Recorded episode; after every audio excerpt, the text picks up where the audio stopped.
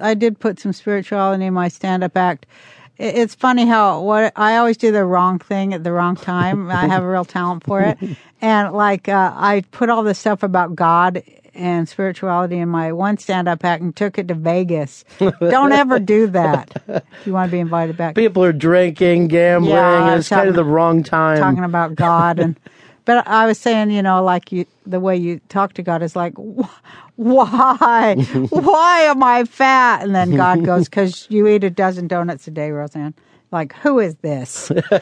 you know, kind of thing. so for you, that's been kind of a, a lifetime thing, though. Spirituality. It's not. Yeah, I mean, I didn't have a choice in it. I was Yeah. raised in an Orthodox Jewish family in Salt Lake City, Utah. It's not like I had any choice. Everybody all the time just talking about God, God, God all the time for everything. Like if you got sick, that you go, well, we're going to pray for you, and we hope the Lord heals you. That's how it was. Right. It's like so crazy, and then you go out in the real world, and nobody's like that at all. As soon as you get out of that one area, and it's not like there's going to be some civil rights movement to help the Jewish kids in Utah. You know what I mean? You're just you're on your Yeah. own out there. I was totally on. We, we stuck out. My family stuck out like a sore thumb. We only had the one mother. That's one of my jokes. it's good. It still works. It Yeah, works for you. I, I ask people like that.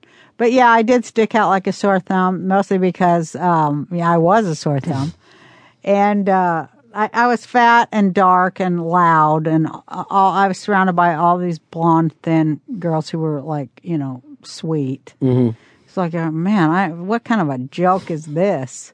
But I figured God must have wanted me to like suffer, so that that's why I was put there but you were saying in order to suffer so that I could truly turn on people and make them suffer later, yeah, which I was very good at. a bad uh, childhood kind of helps with comedy, doesn't it? I mean, it's not like you hear about a Rockefeller kid becoming extremely funny. Well, you know. is kind of a, uh, what do they call it? A uh, survival Yeah. skill. Yeah, that's what they call it. Well, you know, and uh, it's very Having a sense of humor, though, even if you are a Rockefeller, which I don't think they have any sense of humor. I think a hundred million dollars is the cutoff to where nothing is. You don't have a sense of humor, at least about yourself anymore. But it's really that's the way to really get through life is be able to laugh at yourself first, Right before. and then laugh at everybody else behind their back. But start with yourself. Start with yourself. Yeah. Well, you know, it's interesting. We have like acting families of like generations, Fondas, and you know, we even have musical families like that. But there's no kind of stand-up comedian. Oh, my grandmother was a true. great, you know, and and I I do think that it comes from. uh a certain amount of feeling that thing that exactly what you felt when you were a kid of just being one. Yeah, it's an out, outside outside looking in Yeah. thing.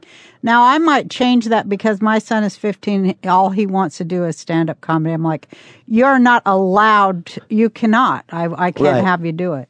But he might rebel and do it. Well, because you know that they're looking at years of just having your ass handed to you. You know what I mean? Yes, like, it takes so long. Yeah, it does. It takes so long.